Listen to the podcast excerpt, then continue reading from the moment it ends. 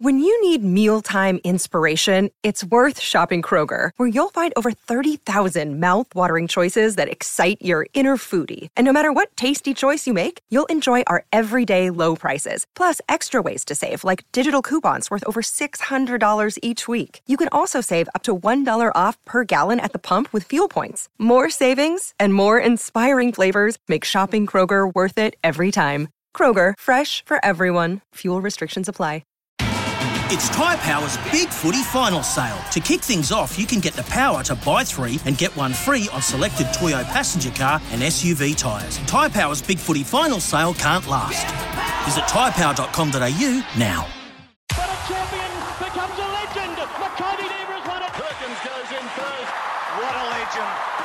What a champion. Welcome to This Is Your Sporting Life with Peter Donegan for Tobin Brothers Funerals, celebrating lives.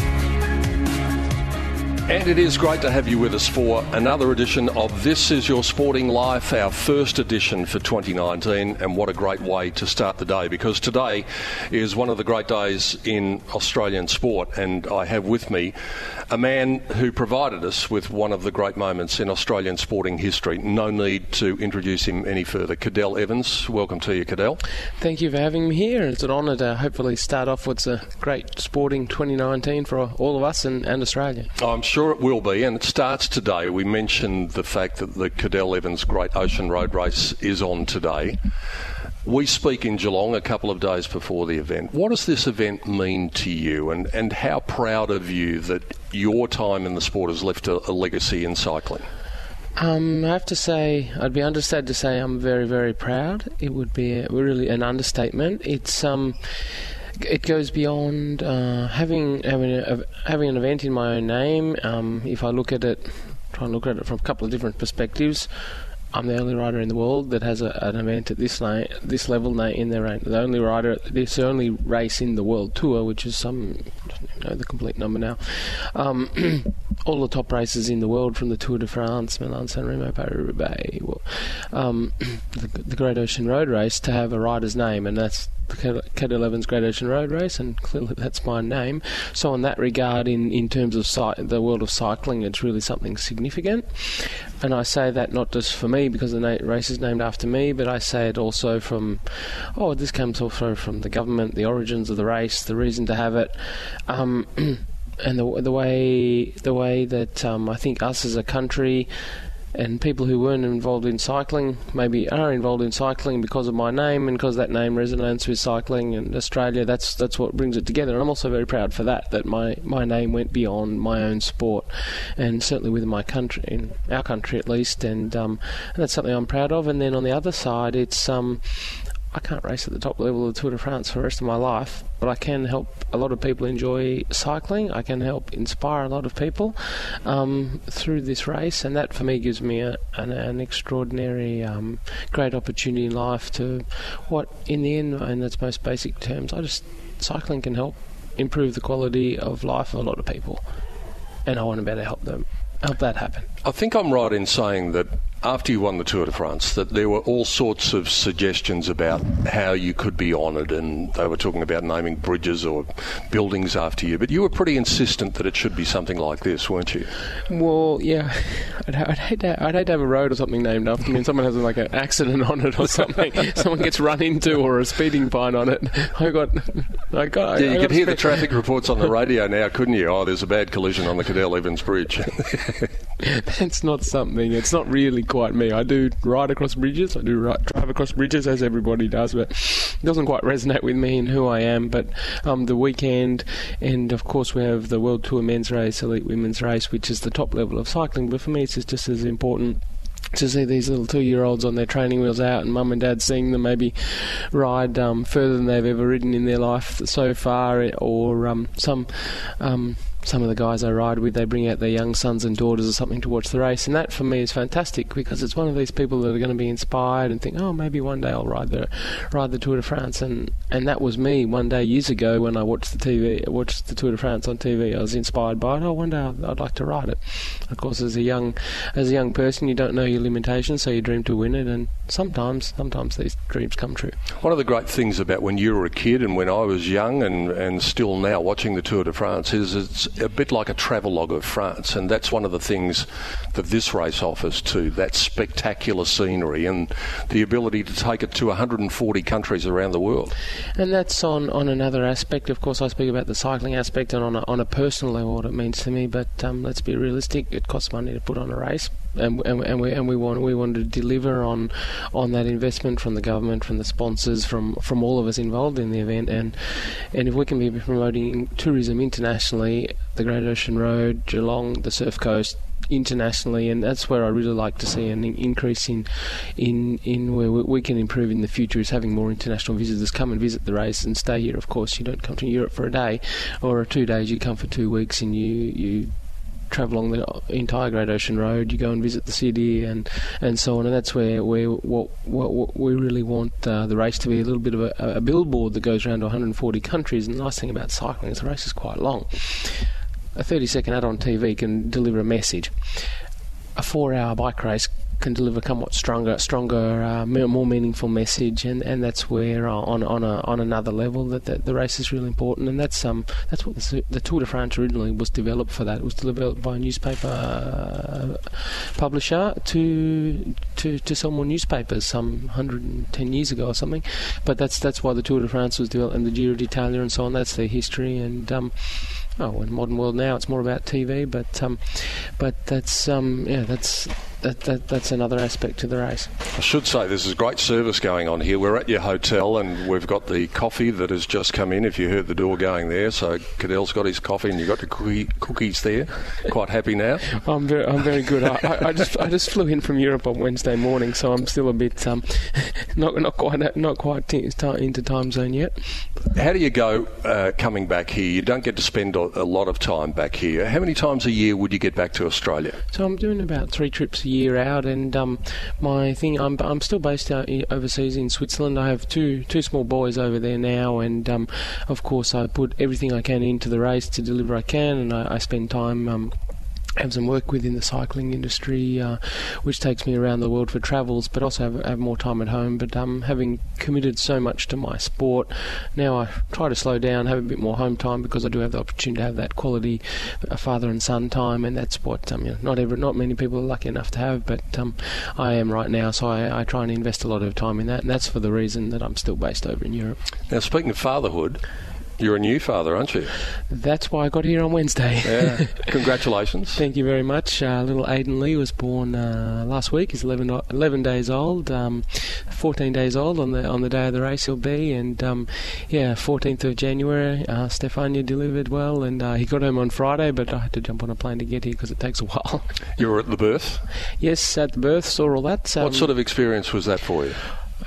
Very moving to say the least. A little bit. Uh, um, if you've been it, you understand. If you've seen it, you understand it. I don't want to. I don't want to uh, try and put it try and put it into words, but um, very very moving. And um, oh, I just tried to you know be there supporting father, and not much we can do at that point. So just other than be there for moral support. And um, but um, have to say, there's been a few moments where you're there. It's like wow, this is this is really incredible.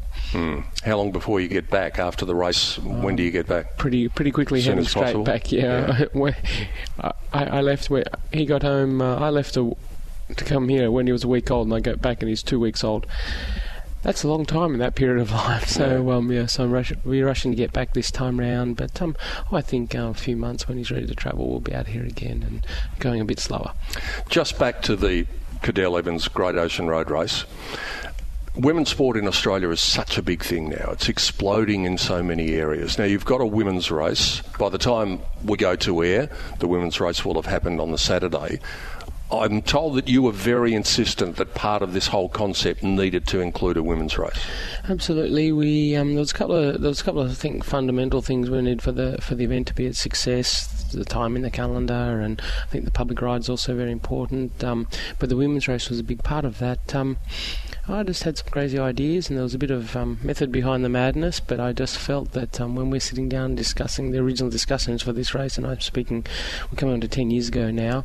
Um, there weren't so many uh, of the top men's professional races that had a female race, but I felt it was a trend that cycling was either going to or needed to move to in the future, and so that's why I, I put forth the idea. And um, I thank those people early on for thinking, for having confidence in that uh, idea initially, because at the time it was quite a little bit offbeat. But um, fortunately, amongst amongst other things, and other than the fact that women have put on a fantastic, a fantastic race, very competitive, very unpredictable, exciting race to watch every year.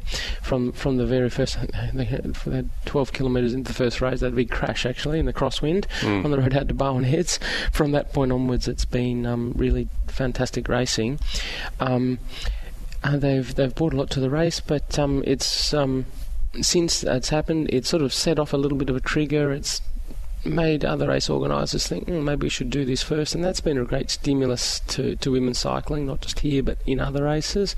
And I'm very proud of the fact that we've been able to to, to televise the race live. Two years ago, we went for the first year on Channel 7, live on Channel 7. And in terms of women's cycling, it was the only only race outside the Olympic Games that was uh, televised live at the, at the time.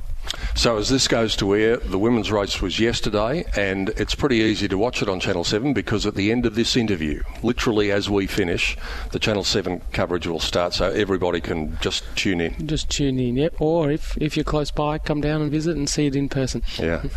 One other thing I wanted to talk to you about this race your farewell in 2015. It was a fitting farewell in a race named after you. Was that a really emotional experience for you? To put it lightly, yes, very, very, very much so. You, um, on a, on lots of levels. Um, one, I was probably the only guy to race in a serious race, as a guy to win the race, and be the race organizer. That already on its own was took a bit of uh, took a bit of um, um, maturity and calmness to, to, to, to, keep my head around. Um, and funny thing, you become as you get older and more experienced at things, things that are unfamiliar things are more upsetting because you you're not used to unfamiliarity. So mm. here I am after racing for 20 years or something at the, at the top level, but it's the first time I've ever raced the last race of my career you only get one shot at that. Yeah. And that was uh, that in itself is already something. But um, know, in the end, I sort of just came to this approach where I'm just going to work hard, do what I can to be competitive, and then we'll see what happens. And of course, you look back like any event afterwards. Oh, I could have done this better. I could have done that better. And but uh, all coming in, I had a, I had a great race. The the whole field. It was the first year of the race. I look at the success of the race, and they raced so hard. Well, I couldn't win. I came fifth. But um, it was a, it was a solid race, and um, but most of all, just to to cross that finish line as well. The fact that it was here, it was in Geelong, it was my own race. Um, I had goosebumps on the start line. They sing the national anthem, and it's here you are, your own race, and I'm, and I'm starting starting to do the last race, the last race of my entire career, and then to come across the finish line also was a moment in sport where it was really subconsciously my whole career that line had been somewhere in my mind, but I knew that line was coming one day, and I was working to do I was motivated nearly every day of my 20 year career to get up and do everything I could to do the best I could, knowing that that finish line was coming one day. It motivated me because when I crossed that finish line, I didn't want to have any regrets.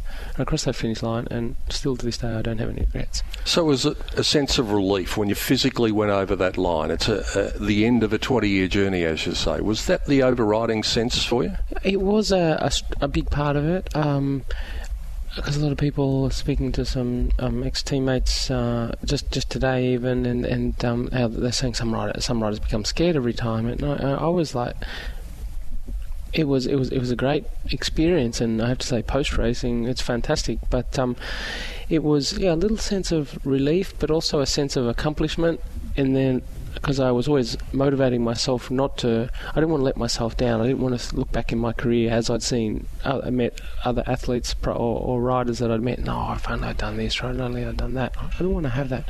If only I'd trained a bit harder, if only I'd been a bit more disciplined or something. I didn't want to have any of those regrets. So I worked very hard. Then it motivated me to work very hard.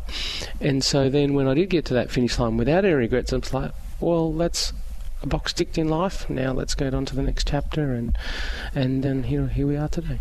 Here we are, and we're talking about the end of your great career. We're going to take a break. When we come back, we'll talk about the start of your great career, and even before that, and how it all began, and how life began for Cadel Evans, the Tour de France champion. What a pleasure it is to have him as my guest on the first edition of This Is Your Sporting Life for 2019. Back with more with Cadel after the break. Welcome back to This Is Your Sporting Life with Peter Donegan for Tobin Brothers Funerals, celebrating lives. A very special edition of This Is Your Sporting Life to begin our 2019 series with the Tour de France champion Cadel Evans. Cadel, take us back to your early days. It was up north in the in the top end where life began for you. That's correct. Uh, born in uh, Katherine Hospital, Valentine's Day, 1977. Um, first bike, orange 16 inch BMX. I remember it quite well. I wanted the red one, but the orange one was closer, I think. So, oh, give me the orange, let's go.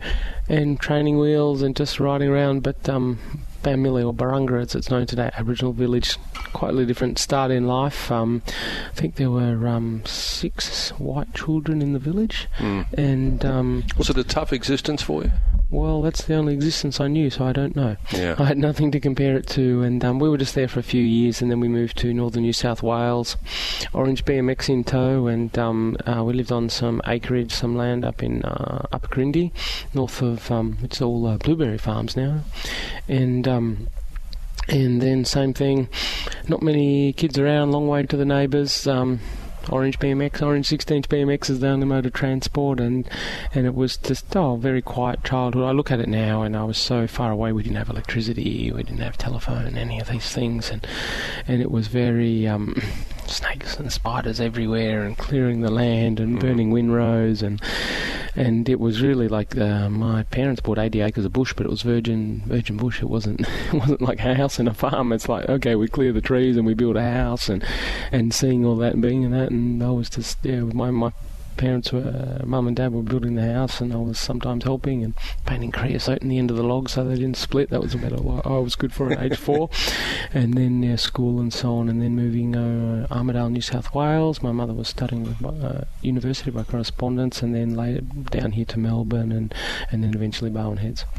Snakes and spiders obviously are things that you need to be careful of, but there was a particular horse that you needed to be careful of in your early days. What happened? Yeah, yeah, one of the um, we uh, one of the foals we had. I went down to collect them, and I, I was just there the other week actually with uh, sort of my father figure, and he was explaining the story to me again. And uh, Armidale on a sheep farm in Armidale, or just outside of Armidale, he was just indicating where I was, and I went over there to collect the foals. One of them got a bit excited, kicked out on in uh, horse speak, a pig rooted, and I was in the I was in the way of their hooves. I was a bit too close to the.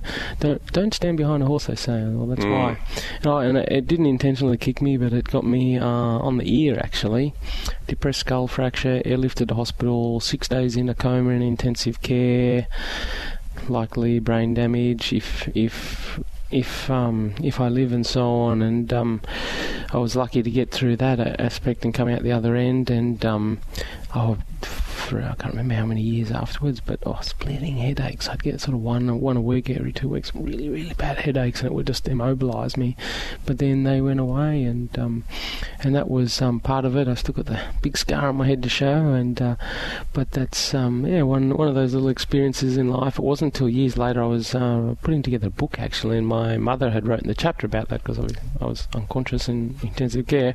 I didn't know what was going on, and um, oh, it brought me to tears actually to read it from my mother's point of view, and and at that point now being a parent, it would um, it would be the most uh, scary experience I think a parent could ever go through. What did they tell you, Mum? What did the doctors tell you, Mum? Did they expect that you would get through, or was it really touch and go? It was um, pretty touch and go, actually. It was really yeah, small chance of coming back to a normal, lead a normal life, and it, no, it was really, uh, I was lucky, to, very, very lucky to get through. I called a match at the Australian Open the other day, the wheelchair tennis, and it involved a guy called David Wagner from the United States who was a healthy individual and he was playing with a frisbee at the beach one day and a wave hit him, flipped him upside down, and he spent the rest of his life in a wheelchair, and that's why he's playing wheelchair tennis. It makes you think about one moment in your life that could potentially change your destiny forever? It's it's scary to think that way, and of course we can't go in life being scared. What are we told? We're told we're we're supposed to love like we've never been hurt, and we have to play like we've never been hurt. I think, unfortunately, but the same thing. Uh, one of my colleagues, actually, I used to race with similar similar thing. Gust of wind came.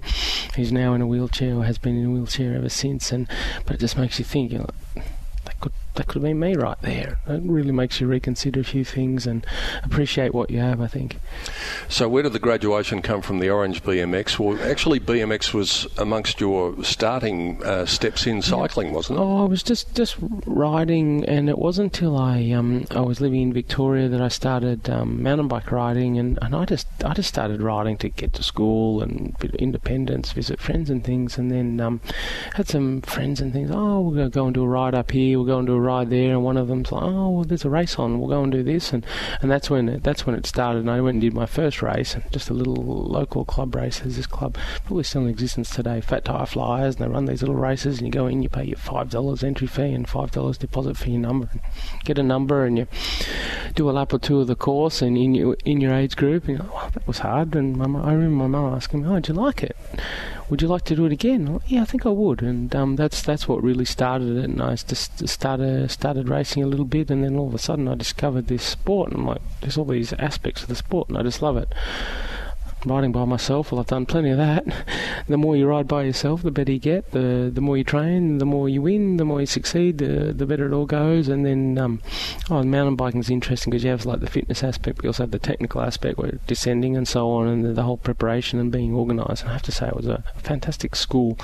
Um, my my partner is a skier, and um, she she specialises in coaching young young children, and uh, and so we, we, we, look at sport as such a fantastic uh, school and I look back at my own career, what, what sport taught me, and it's just amazing how, how much it teaches you on trust and reliability and organisation, all these things, which has served you so well for other other, other aspects of life. And I always say sports are sports fantastic because. Um, you can you can always afford to lose on the pitch or out on the road or on the field, but um, much better learn make the mistake there and learn from it there than, than make the mistake in life. So um, so that that was I I was so grateful that I, I, I fell into the sport like that because I didn't know which direction my life was going to go in, but it really um, put me on a whole different trajectory. And before I knew it, I was going to going off. Got my first apartment in Switzerland at age 21. Didn't speak a word of French and professional career and and um, I, I haven't I haven't missed a week or two since going to the airport to take an international trip since. I think. Speaking of that professional career, early in the professional career, the Tour of Tasmania, I think it was 99. Was it, is it true that Phil Liggett saw you in that race and said, this guy's going to win the Tour de France one year. I think that might be correct. Um, we um, were doing was it ninety eight or ninety nine? I can't quite remember the, which year it was, and um, and yeah, we were racing there, and I'd, I'd raced the race the year before, but a break had gone, gone away early, and I went up the climb, and I had a good time on the climb. And I thought, oh, you know, if I was racing for the win, I could go much faster. And I remember the guy running the team at the time, yeah, whatever, whatever. And next we got there, and we got there in front, and I was like, oh, okay, now we're going to go. And um, I rode away, uh, rode away from everyone, and I'd been secretly training pretty carefully for it, knowing that it was one of the chances that I had. I was mountain biking at the time, under 23. It was one of the few chances I'd actually get to race against some road professionals, and um, the the result actually went back to the pro teams in Europe actually, because Neil Stephens I think was second on GC, yeah. and who was racing for Festina at the time. So it sort of got back that far into Europe, which was oh, good for later on in my career. But uh, that was one of the first breaks, and, and Phil Liggett's like, well, a guy can time trial and a guy can climb and he can bring it together over a period of time. That's the basic ingredients you need for the Tour de France. In my mind, I'd watched, uh, been watching uh, Miguel Indurain since uh, 1991. I was always inspired by Miguel Indurain um, in the Tour de France. In the back of my mind, and at this point, I'm working for the Olympics in mountain bike and the World Cup overall in mountain bike. Maybe career on the road, maybe Tour de France will be in the future, and then um, yeah, that came later. Just one thing, Neil Stephens, the name you mentioned there. I got to know Steve a little bit. I did a couple of Herald Sun tours and, and did the whole tour around, which was interesting in itself not only for the cycling but for some of the activities that went on after the cycling at night. Uh, you didn't have the Neil Stephens mullet, did you? Because no. he sported a beauty in his day. I think he still probably has it today. I haven't seen him for a while, but um, I don't, I, don't, I, don't, think he'll cut off a limb before he cuts off that mullet. All right. Um, your career progresses from that tour of Tasmania. You're a medalist at the Commonwealth Games in 2002. When did the belief instill itself in you that you could make it to the very top of your sport? I was um, in 2000. I did some a little bit of uh, was riding a little bit initially with the under 23 team in Europe, and then with the um, the national team, and then um, I was riding a few professional races um, in between my mountain bike races in uh, 2001. And at the end of 2001, I went to the World Championships in uh, Lisbon in Portugal, and um, my manager had arranged a meeting. okay, and then some people sat down. I think I think I know who these people are. And it was the Mapei team, which was the biggest, and highest ranked team in the world, and the biggest team in the world, and in my mind, the best team in cycling ever. I sat down and um, the head coach is there and the manager there and said, um, "Would you like to uh, develop as a Grand Tour rider with us?" And I was like, "Yes." Do you have a contract? Yes. Can you get out of it? Probably. And that's where it all started because uh, this is uh, Aldo Sassi, Professor Aldo Sassi, who then later became my coach. And he, in my mind, was the most knowledgeable guy in cycling and and and had an idea for the future of cycling. He saw in me a Grand Tour winner, and the fact that the most knowledgeable person in the world had belief in me. Well, I had to believe in myself, and um, and that's where that's where it all started. And that was um, that was the night before the World Championships in 2001. I hardly slept that night because I was thinking, wow, this is a whole new opportunity and a whole new career for me. And fortunately, at that time I was still uh, young enough that I could still make a full career on the road because I'd started so young mountain bike, and I was already happy to have one career as a professional sports person. This was my dream to have one. Now I got to have two, and um, what also happened was it was a whole new set of challenges, a whole new environment. So all of a sudden I had this enthusiasm and motivation that I had when I was maybe 16 or 17 going overseas for the first time completely reinvigorated and new set of goals to work to and that started the the the trip 2000 this is October 2001 that was really the start of the the trip to 2011 Tour de France We'll talk in depth about that, obviously, probably on the other side of the break. But what about your first Tour de France? I mean, everybody forgets the other races, uh, the Giro and uh, the big races around the world. Everybody talks about the Tour de France. When you rode in your first tour, was it everything you expected? Was it more than you expected? What were your feelings about that? Um, I'd, um, because I'd I'd only ridden one Grand Tour before that, uh, two Grand Tours. One was the Giro d'Italia, and I'll, I'll, add this in for, for context. Um, there's a photo of me in the in the room just down the hall there. Um, I was a first year professional in the biggest team in the world, and for them, the Giro d'Italia, being an Italian team, was the most important um, most important race of the year. And here I am, their first year professional, the only neoprene on the team.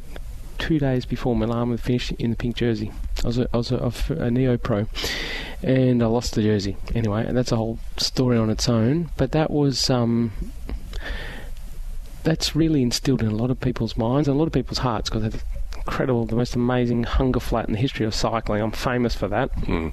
These people, all these grandmas and things in Italy are crying on their couch watching me on the TV trying to ride up this mountain, losing minutes and minutes on Paolo Savoldelli. But that was the start of my Grand Tour racing. And then I had a few setbacks before my um, my first Tour de France. Uh, one year, 2000, then next year, 2003, I was meant to start. Injuries, no, you're not going to be ready. Okay. 2004, okay, it's going good. You need to perform well in the mountains. I saw sense was just a doubt on my selection. Oh, you need to perform in these races here, and if you're good in the mountains there, you can go to the Tour. Um, I won, I won the mountain stage in the Tour of Austria. Won the overall. Okay, that's good. Oh, non-selection for the Tour de France. That was a bit devastating very devastating, I have to say. I was getting all ready to start my Tour de France career, and then um, it wasn't until the next year, 2005 now, that I actually made it to the start of the Tour de France with a Lotto team, Davitamon Lotto, of which Robbie McEwen was on. And um, and that was the start of it all. And um, before I went there, everyone's like, "Oh, you can't believe it! The tour, everyone's crazy." And you get there, everyone's crazy. It's uh, so much enthusiasm for the race. As a rider, though, I've always been a very rational rider. I go to a race, okay, this is what I need to do to get the results I need to do, and I'm very rational about that. Everything else is a bit of a distraction. so all these distractions, I'm just like, leave me alone. I just want to race my bike, and um, and then racing there. And one thing that was interesting there, I went there, but because I was there with a sprinter, I was a bit on my own. But as a GC rider, we had no idea what I could do at the tour. So for me, it was a bit. let's see what I can do. I was a bit nervous about it because you know, if I come 80th, that's a long way to make it to the to the to the top level. I'm like, well, let's see how good I can go, and from there we can maybe make a plan for the future to see where I can go. Long story short, I'm there on my own, so I've got to find my way. Interestingly, this was Lance Armstrong's last Tour de France victory, let's say, and um, that team was very strong. It was kind of like it's kind of like in the peloton, you're fighting in the peloton to f- to stay in the draft of a sort of seven motor scooters riding on the front at 50k an hour, just up, down, climbs, left, right. It's just incredible. And they just ride in the front from start to the finish of, the, of, the, of the entire Tour de France.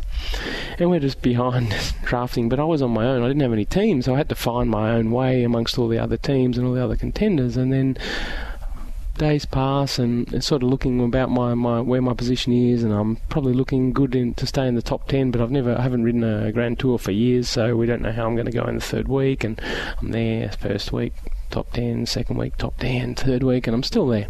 I did the last time trial on the, on the penultimate day and I was eighth in the last time trial. It's funny you your first hilltop finish and your last time trial, it sort of resonates. It almost always comes out as what your um, what your place in the GC is going to be. I was eighth on GC, and that's where I stayed, and that was my first Tour de France finish. I was absolutely exhausted, um, mainly just for the stress and concentration because I was there on my own, and that's where it started. And the next year went back, prepared better, better focused, training program. I was fourth. Next year, went back, better prepared, better focused. I was second. This is a nice progression. And then um, came back again. So, oh, that's right. I had a crash in the first week. Slowed me up a bit. And that, that was my hardest Tour de France ever. That was 2007, I believe. 2007, 2008. That was my hardest tour ever against Sastre. And um, racing with the injury, I was good for sixth or seventh, but I was sitting in second, so I wasn't going to let up anything because I was still in a chance to to win. But I just had to push myself so much harder just just to be there with this injury injuries I was carrying through this crash. I just turned myself inside out. It was it was by far my hardest tour, and then second again, I just came up again less than a minute, and that's uh, 2007, second by 23 seconds. 2008, second by 53 seconds. We're talking about a race that's um, sort of around 85, 86 hours long, long over three weeks. In percentage terms, it's very, very small margin. Close, but but not close enough. And then, um, yeah, they were the first few years. Just before we take a break and we talk about 2011, with all of those results you just spoke about, the thought must have crossed your mind at some stage. I've been so close on so many occasions. Have I missed the window? Have I missed my opportunity? Or were you just single minded about the fact that one day you'd do it? I was very single minded about it. Uh, externally, though, I really had to insulate myself. A lot of journalists were coming, uh, people in cycling were really believing it wasn't um, oh, you have the chance, you could maybe win the tour. It was like, can you win it because you come second twice? But so many people would ask me in such a in that negative way, "You've come second twice. Can you win it? Can you win it?" But it wasn't. I'd go down and buy some bread from the supermarket in the morning, and they would ask me. I'd go and get my hair cut, and someone would ask me, "But can you win it? Can you win it?" And I'm just like, I just want to live my life. When I'm on my bike, I, am a bike rider, but when I get off my bike, I'm I'm not a bike rider, but um, I just couldn't sort of escape this. And but in my mind, I was quite I think I can. If things go right, I need to be lucky. I'm going to keep working on it. But externally, people were really starting to sort of lose faith in me, especially my team that year in 2008. They lost complete faith in me. Thought if I didn't win it then, I was going to win it, and it really showed the next year, which consequently led to a. A, very difficult and stressful season, and um, my team, this was the same Lotto team, lost complete faith in me the day of that time trial. I failed to close the gap to Carlos Sastre. Was second, 53 seconds, and um, after that, I was a little bit, I was a little, little, bit on my own there for a little while. Actually, um, that year, 2009, I went to the Vuelta a Spain. I had to fight tooth and nail just to. I wanted to ride the Tour of Spain that year in preparation for the World Championships.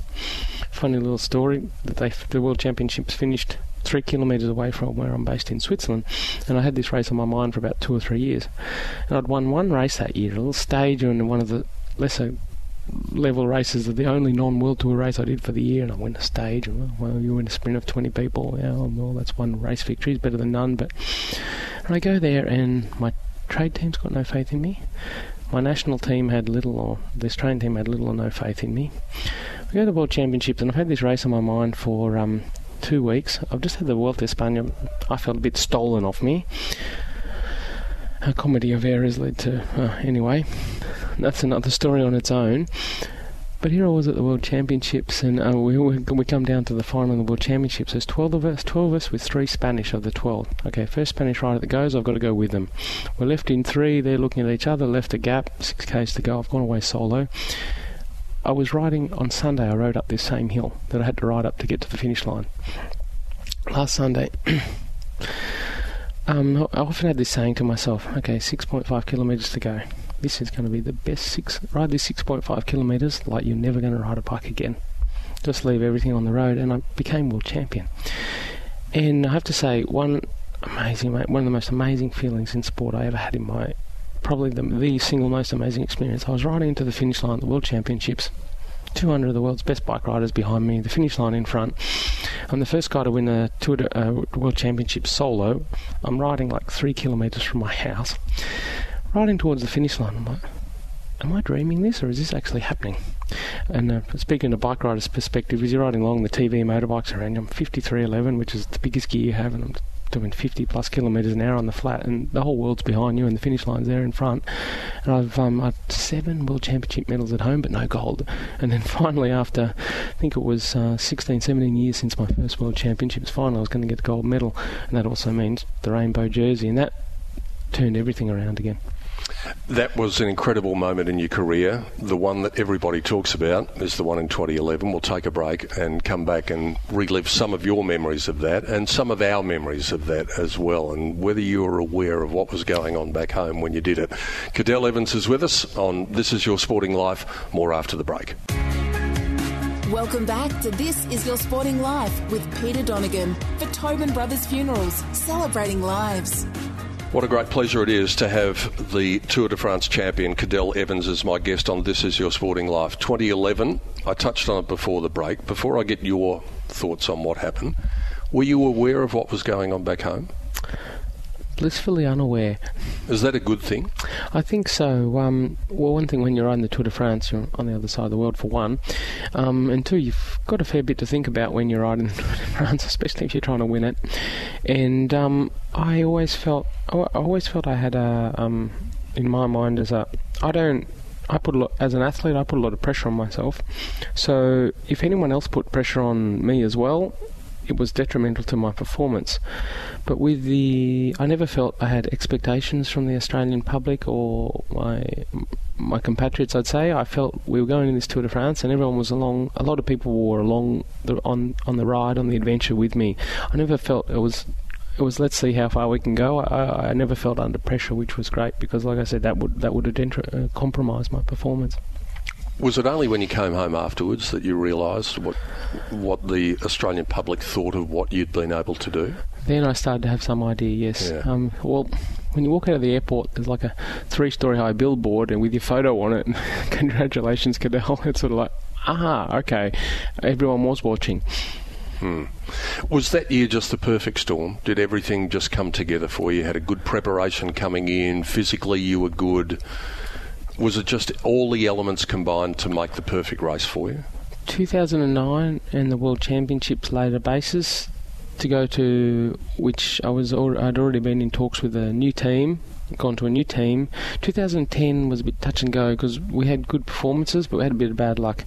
Um, I was in the pink jersey, I wore the yellow jersey in the tour. I broke, broke my arm in 2010. Otherwise, it was a bit of those. Mm, that was another one that could have maybe been won, but um, but um, yeah, this is all the little lessons you get in the way, and you normally learn more from your losses. But then in 2011, we came back, and one thing I liked was there wasn't the expectations from, at least within the world of cycling. I was a bit discounted. I remember one of the early season races, Tirreno Adriatico, I won, and um, someone was telling, it's not something I look at, but someone was telling me, oh, so and so put some money on you at 28 to 1. I was like, 28 to 1 to win the tour? I'll go and put some money on myself. that's pretty that's pretty good odds for what I think I can do. Okay, whatever. And um, and then what what happened was winning early um, won the confidence of my teammates. Um, we worked harder, we worked better, we won more. We became more confident, we became more unified, and it was just a, a really um, um, how do you say it? like an exponential um, oh, really like upward, upward upward, upward trend, and we just kept pulling each other other up, pushing each other up, and it really we were we weren't the strongest team on paper. We were certainly the most unified, and then we went into the tour, and um, we had a few little things go go wrong as as people might have seen on TV, but fortunately, thanks to our our um, calmness, our experience, and our, our, unity, we could overcome them. And then when it all came together, um, like the last time trial, that was where I um, I had on my mind from months out how that had to be prepared for and how that had to be ridden, and um, yeah, so we go into like sports psychology, visualization, that in some ways, yes, I'd done all that. So the last stage is largely ceremonial after what you did in the time trial, but you still need to stay upright. You can drink your champagne at the, the start of the stage. What's your mind ticking across as you're riding around the Champs Elysees? Well, interesting you mentioned the champagne. I was what I wanted to have was my dream was to go into the Tour de France and open a Cooper's beer with a yellow jersey riding to Paris, being the original Australian. The French didn't take to that very well. So I had my glass of champagne, okay. While I was drinking that glass of champagne, the TV motorbike in front of me crashed. I had a glass of champagne in my hand. Normally on a bike you use your hands to brake. I've got one hand to brake. I managed to stop. I didn't spill my champagne. The motorbike, nearly took me out for the photos. This is just a little thing. They don't show these things on camera, but yeah. those stupid little things, I'm not allowing them to take a Tour de France off me. and that's what worries you going into the Paris and crossing the finish line. And I was really always been it's not over till you cross the line because yeah. anything can happen, and it sometimes, unfortunately, does happen where a winner of a, a, a race fin- crashes at four kilometres to go or something, or the leader of the race crashes at four kilometres to go, and someone else wins it. And so, it wasn't until I crossed the finish line that I was um, saying it was done and won, and that's to cross that finish line though, like like the other finish line we were speaking about before, it was cross that finish line and. Uh, was um, my life changed ever since. So you stand there on the Champs Elysees, you've got the yellow jersey on, all the presentations go on under the Arc de Triomphe. Did you think back to that little boy who used to ride the orange BMX? Um, at that moment, I was slightly distracted, I'd say. Um, I think now this is a my life changed from that moment onwards. And I think one, one moment that put it into perspective was um, Tina Arena sang the national anthem for for us on the um, Champs Elysees, and um, our celebrations. Interesting side note. Um, we midnight we get back to the hotel. Uh, I'm hungry. Have we got any beer in the hotel? George, are you at the pizzeria? Buy 12 pizzas. And it was just us sitting around eating pizza and drinking beer until the hotel ran out of beer. They didn't have much. Um, but that was just us, our teammates and our partners, just sitting down in the lobby. Nothing fancy, but we were just so happy with what we'd done and so proud of each other. We didn't, we didn't have to do anything more. And then um, I was driving somewhere. Oh, I remember I had to go somewhere. I was going somewhere in February following year, seven months later. I was driving along. It was the first time I actually had a bit of moment of calm in my life in seven months driving along, I thought, that Tour de France was pretty good, wasn't it? That was a good effort. But it took me seven months to mm. realise it because it's so big and it's so long that it just takes such a long time to sink in. And, and three weeks is a long time for an event to happen. And it's not like you. I, I, sometimes I think, think of these people who do these short events. For, for me, it's over before I'm even got started. But. Um, you have an idea where you're going to finish, then a minute later or something, you're there at the finish line. I've got an idea in January of what I can do. I start in July and I finish at the end of the month. Yeah. Um, the, the result, it's, and then the realization took a long, long time. In that seven months, or after that seven months, was there ever a moment that you said, "This is great, but how do I top that"? I always, um, from from the day after, I was thinking, well, how do we how do we win the next year? And that's um, that's where where um, where I had just tried to focus on things, but you know, jumping on a plane, coming to Australia, I'm going to Colorado to do my next race, and left, right, left, right, and um, what what was my undoing? And I, I never, I never, um, I didn't know about this, but um, we was we were adopting a child at the time, and anyway, when I um, when I got back February, I started having uh, stomach issues, and I was having these little illnesses one after another. I rode the tour terribly. I was seventh overall. I, I felt I was exhausted every day, just always tired, exhausted. Long story short, in August I was diagnosed with uh, form of chronic fatigue. If you told me this in February, if I'd known this in February, I would have had a completely different approach. But um, I raced for like seven months with chronic fatigue. I was absolutely exhausted. But uh, as an endurance athlete, one of the first things you learn in life, being tired, is the weakest excuse you can make. The only symptom of chronic fatigue is you're tired. you can't use that as an excuse, so you just have to keep pushing through it. And um, and that was that was my undoing. I still consider, all things considered, chronic fatigue syndrome. You ask anyone who's had it, to ride seventh at the Tour de France is unthinkable. But I did that. But then afterwards, um, I would already we'd already done the Olympic selection and all the planning and everything for it. We couldn't undo all those things. And then after that, it was the diagnosis has started to come through, and that was really what not repeating, and that was actually the beginning of my decline as a as a as an elite athlete. We've just about come to the end of our chat. We've got one more break, and then we'll come back with some final thoughts as we head towards. And don't forget to turn your television on in just a few moments' time because it'll be on Channel Seven, the Cadel Evans Great Ocean Road Race, and we'll be back with the Tour de France champion to wrap things up on This Is Your Sporting Life on the other side of the break. Welcome back to This Is Your Sporting Life with Peter Donegan for Tobin Brothers Funerals, celebrating lives. Our final segment on what has been a most enjoyable chat. I hope you've enjoyed it as much as I have speaking to the great champion, Cadel Evans. Cadel, you mentioned Lance Armstrong before. A lot of people will say about this program that I should be asking you about all of the things that have gone on in your sport. I don't feel the need to do that because I think they've been hashed over a lot of times. But one thing I did want to say was what happened to you when you walked into the media centre after you won the Tour de France? Can you recap what happened then? I recap this more from other people's stories because, um, like I said, after you win the Tour de France, you've got a lot of things on your mind. Um, but um, I walked into the media room and everyone stood up and applauded me. Now, I thought, thank you, that's nice. I didn't think anything of it. What I didn't know was for 20 years, for journalists who'd been working on the tour for 20 years or more, this had never happened before. I didn't know this at the time. I thought maybe that's what happened every year. I didn't know better. But afterwards, I was told this, and that was um, to hear this afterwards. And it's funny because when we work with journalists as athletes, we're kind of contradicting roles. One wants information, one needs to hide it, one's got deadlines to make, one's got a job to do. We find ourselves in um, a little bit uh, con- contradictory uh, with contradictory uh, intentions when we when we when we're together, and so to have this with people who had sometimes upset me or said quite offensive things about me, to have this was was already a, a nice feeling on its own. And so um, I, I, didn't know it at the time, but I was it seemed the only one to um, to um, to receive this standing applause from the journalists at the Tour de France. One question, one broad overall question with all of the events that have gone on in your sport, do you think professional cycling will be able to emerge out the other side of the tunnel? I think it's a long way out of the tunnel now. Um, unfortunately, these things had to happen for sport, and I don't so, so I don't say just cycling, but sport had to learn from these errors. Um, I think, like in if we look back at history, um, various professions the world's becoming a, a, more, a fairer place thanks to rules and the ability to in, instill these rules.